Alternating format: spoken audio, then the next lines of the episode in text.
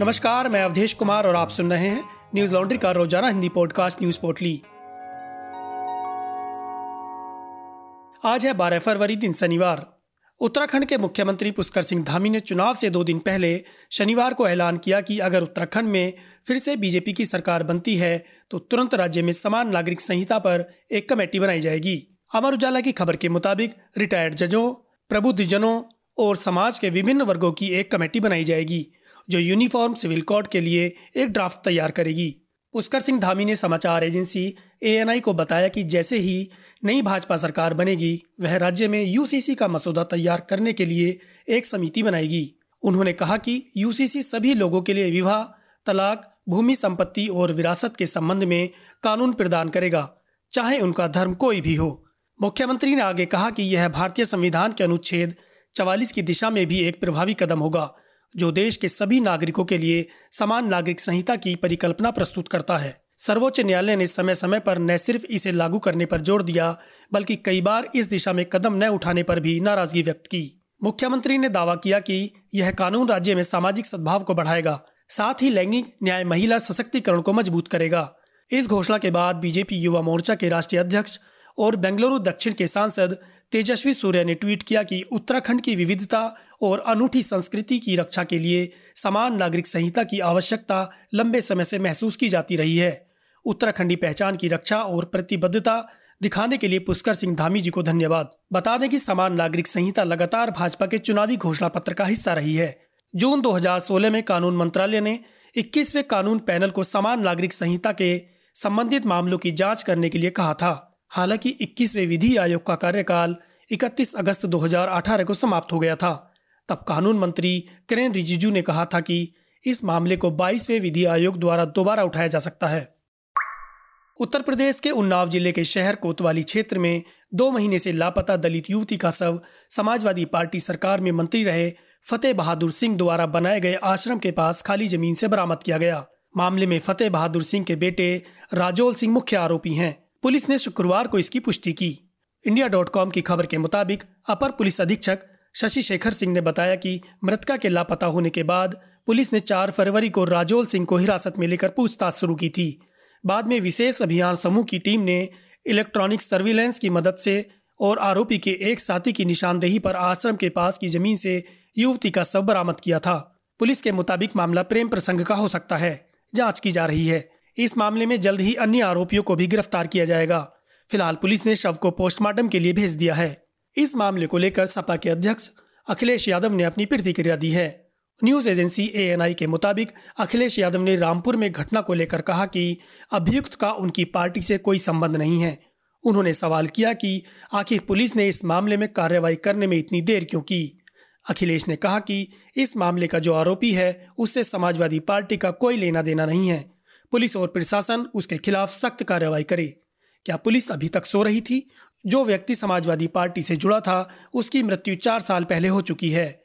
उनका बेटा सपा का सदस्य तक नहीं है। इससे पहले बसपा प्रमुख मायावती ने समाजवादी पार्टी पर निशाना साधते हुए कहा कि, उन्नाव ज़िले में सपा नेता के खेत में दलित युवती का दफनाया हुआ शव बरामद होना अति दुखद व गंभीर मामला है।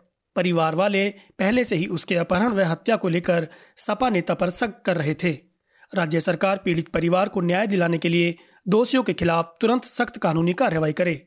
वहीं उत्तर प्रदेश के उप मुख्यमंत्री केशव प्रसाद मौर्य ने ट्वीट किया कि श्री अखिलेश यादव जी, सपा नेता के खेत में दलित बेटी का शव बरामद। जब बेटी की माँ आपकी गाड़ी के सामने गिड़गिड़ा रही थी तो उनकी बात नहीं सुनी। ओ सपा नेता का संरक्षण करोगे? नई सपा में सपाइयों का हर घिनौना अपराध माफ़ करोगे? जाँच कर दोषी को दंड और पीड़ित को न्याय दिलाने में कसर नहीं छोड़ेंगे। बता दें कि कोतवाली क्षेत्र के काशीराम कॉलोनी में रहने वाली एक दलित महिला की बेटी 8 दिसंबर 2021 को गायब हुई थी। युवती की माँ ने 9 दिसंबर को सपा के पूर्व मंत्री के बेटे राजोल सिंह के खिलाफ मामला दर्ज कराया था। कोई कार्रवाई न होने के चलते कुछ दिनों पहले युवती की माँ ने लखनऊ में सपा नेता की कार के आगे आत्मदाह का प्रयास किया था। देश भर में कोरोना के पचास नए मामले सामने आए हैं और 804 लोगों की मौत हो गई। इसी के साथ कोरोना के कुल मामले बढ़कर चार करोड़ पच्चीस लाख छियासी हज़ार पाँच सौ चवालीस हो गए हैं और मरने वालों का आंकड़ा पाँच लाख सात हज़ार नौ सौ इक्यासी पहुँच गया है। सक्रिय मामलों की बात करें तो यह छः लाख दस हज़ार चार सौ तैंतालीस पहुँच गया है। वहीं बीते चौबीस घंटों में एक लाख छत्तीस हज़ार नौ सौ बासठ लोग कोरोना से ठीक भी हुए हैं, जिसके बाद कोरोना से ठीक हुए लोगों की संख्या बढ़कर चार करोड़ चौदह लाख अड़सठ हज़ार एक सौ बीस हो गई है। डेली पॉजिटिविटी रेट तीन दशमलव चार आठ फ़ीसदी और वीकली पॉजिटिविटी रेट पाँच दशमलव ज़ीरो सात फ़ीसदी है। देशव्यापी कोरोना टीकाकरण अभियान के चलते अब तक कुल एक सौ बहत्तर दशमलव दोनों करोड़ कोरोना वैक्सीन लगाई जा चुकी हैं। राष्ट्रीय राजधानी दिल्ली में 14 फरवरी से नर्सरी से आठवीं तक के बच्चों के लिए स्कूल खोले जा रहे हैं। मीडिया रिपोर्ट्स के मुताबिक स्कूलों ने अभिभावकों को ईमेल के ज़रिए सहमति पत्र भेजे हैं। साथ ही सभी स्कूलों को कोरोना वायरस का पालन करने के निर्देश दिए गए हैं। शिक्षा निदेशालय ने निर्देश दिया है कि स्कूल में किसी भी तरह का आयोजन नहीं किया जाए। लंच का समय भी अलग अलग रखा जाए। खेल का आयोजन न किया जाए, स्कूल प्रशासन को खास निर्देश दिए हैं। वे सुनिश्चित करें कि बच्चे एक जगह पर इकट्ठा न हों।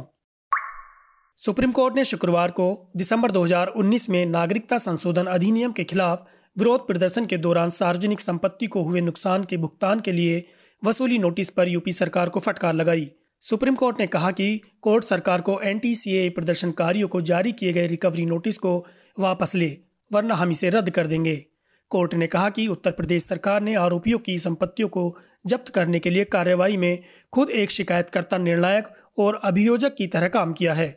राज्य सरकार की ओर से पेश हुई अधिवक्ता गरिमा प्रसाद ने बताया कि राज्य में 833 दंगाइयों के खिलाफ 106 एफआईआर दर्ज की गईं और दो सौ चौहत्तर के खिलाफ वसूली के नोटिस जारी किए गए।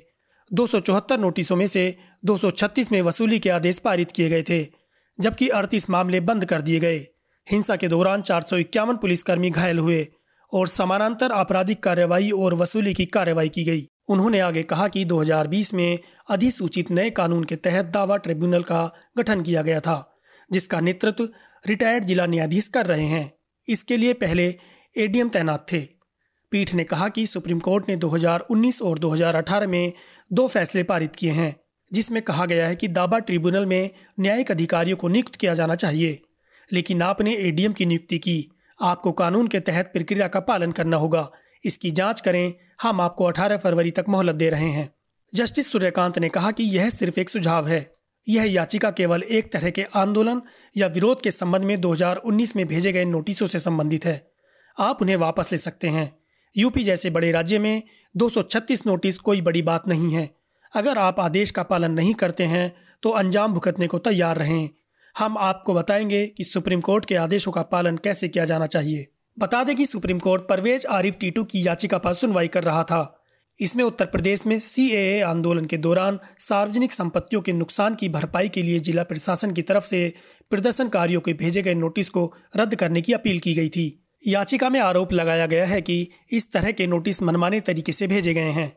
यह नोटिस एक ऐसे व्यक्ति को भेजा गया है, जिसकी मौत छह साल पहले चौरानवे वर्ष की आयु में हुई थी। साथ ही यह नोटिस नब्बे वर्ष से अधिक आयु के दो लोगों सहित कुछ अन्य लोगों को भी भेजे गए थे। अमेरिकी व्हाइट हाउस ने शुक्रवार को अपनी इंडो पैसिफिक स्ट्रेटेजिक रिपोर्ट जारी की है।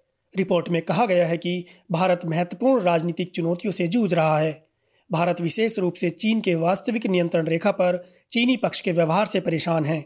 बता दें कि जारी की गई इंडो पैसिफिक स्ट्रेटेजिक रिपोर्ट राष्ट्रपति जो बाइडेन की पहली क्षेत्र विशिष्ट रिपोर्ट है। एनडीटीवी की खबर के मुताबिक रिपोर्ट में व्हाइट हाउस ने कहा कि हम एक रणनीतिक साझेदारी का निर्माण करना जारी रखेंगे, जिसमें संयुक्त राज्य अमेरिका और भारत दक्षिण एशिया में स्थिरता को बढ़ावा देने के लिए एक साथ क्षेत्रीय समूहों के माध्यम से काम करते रहेंगे। व्हाइट हाउस की तरफ़ से जारी बयान में कहा गया कि हम मानते हैं कि भारत दक्षिण एशिया और हिंद महासागर में एक समान विचारधारा वाला भागीदार और नेता है, जो दक्षिण पूर्व एशिया में सक्रिय रूप से जुड़ा हुआ है और क्षेत्रीय मंचों की प्रेरक शक्ति और क्षेत्रीय विकास के लिए एक इंजन है। व्हाइट हाउस के एक अधिकारी ने बताया कि भारत बहुत महत्वपूर्ण चुनौतियों का सामना कर रहा है। वास्तविक नियंत्रण रेखा पर चीन के व्यवहार का भारत पर ज़बरदस्त प्रभाव पड़ा है हम एक ऐसे देश के लोकतंत्र के साथ काम करने के लिए ज़बरदस्त अवसर देते हैं, जिसकी समुद्री परंपरा है, जो वैश्विक साझा मुद्दों और क्षेत्र में महत्वपूर्ण मुद्दों को आगे बढ़ाने के महत्व को समझता है। अधिकारी ने आगे कहा कि भारत के साथ संबंध मज़बूत करने के महत्व और चुनौतियों की खूब सराहना की गई है। भारत एक महत्वपूर्ण रणनीतिक साझेदार है। पिछले प्रशासन की इच्छा है कि बेहतर काम को जारी रखा जाए, ताकि संबंधों को व्यापक और गहरा किया जा सके। बता दें कि यह रिपोर्ट ऐसे वक्त पर जारी की गई है जब क्वाड देश के विदेश मंत्रियों की बैठक जारी है। इस बैठक में भारतीय विदेश मंत्री एस जयशंकर के अलावा ऑस्ट्रेलिया, जापान और अमेरिका के विदेश मंत्रियों ने भी हिस्सा लिया है। रिपोर्ट में चीन को लेकर कहा गया है कि वह आर्थिक, कूटनीतिक, सैन्य और तकनीकी ताकत के बल पर हिंद प्रशांत क्षेत्र में प्रभाव डाल रहा है और दुनिया की सबसे प्रभावशाली शक्ति बनना चाहता है। न्यूज़ लॉन्ड्री सौ प्रतिशत विज्ञापन मुक्त प्लेटफॉर्म है। जिसका मतलब है कि हम किसी भी सरकार या कॉरपोरेट से विज्ञापन नहीं लेते। हम आपके समर्थन से चलते हैं। हम ऐसे ही स्वतंत्र होकर काम कर सकें। इसके लिए न्यूज़ लॉन्ड्री को सपोर्ट करते रहिए। गोवा, मणिपुर, पंजाब, उत्तराखंड और उत्तर प्रदेश विधानसभा चुनावों से जुड़ी खबरें आप तक पहुँचाने के लिए न्यूज़ लॉन्ड्री की टीम ग्राउंड पर है। हमारे assembly election 2022 NL Sena project को सपोर्ट कीजिए ताकि हम स्वतंत्र होकर जनहित की खबरें आप तक ला सकें। हमारे एनएल सेना प्रोजेक्ट को सपोर्ट करने के लिए हमारी website Hindi dot Newslaundry dot com पर जाएँ और आज ही सब्सक्राइब करें और गर्व से कहें, मेरे खर्च पर आज़ाद है खबरें। आज बस इतना ही। आपका दिन शुभ हो। नमस्कार। न्यूज़ लॉन्ड्री के सभी पॉडकास्ट ट्विटर आई और दूसरे पॉडकास्ट प्लेटफॉर्म पे उपलब्ध हैं। खबरों को विज्ञापन के दबाव से आज़ाद रखें। न्यूज़ लॉन्ड्री को सब्सक्राइब करें।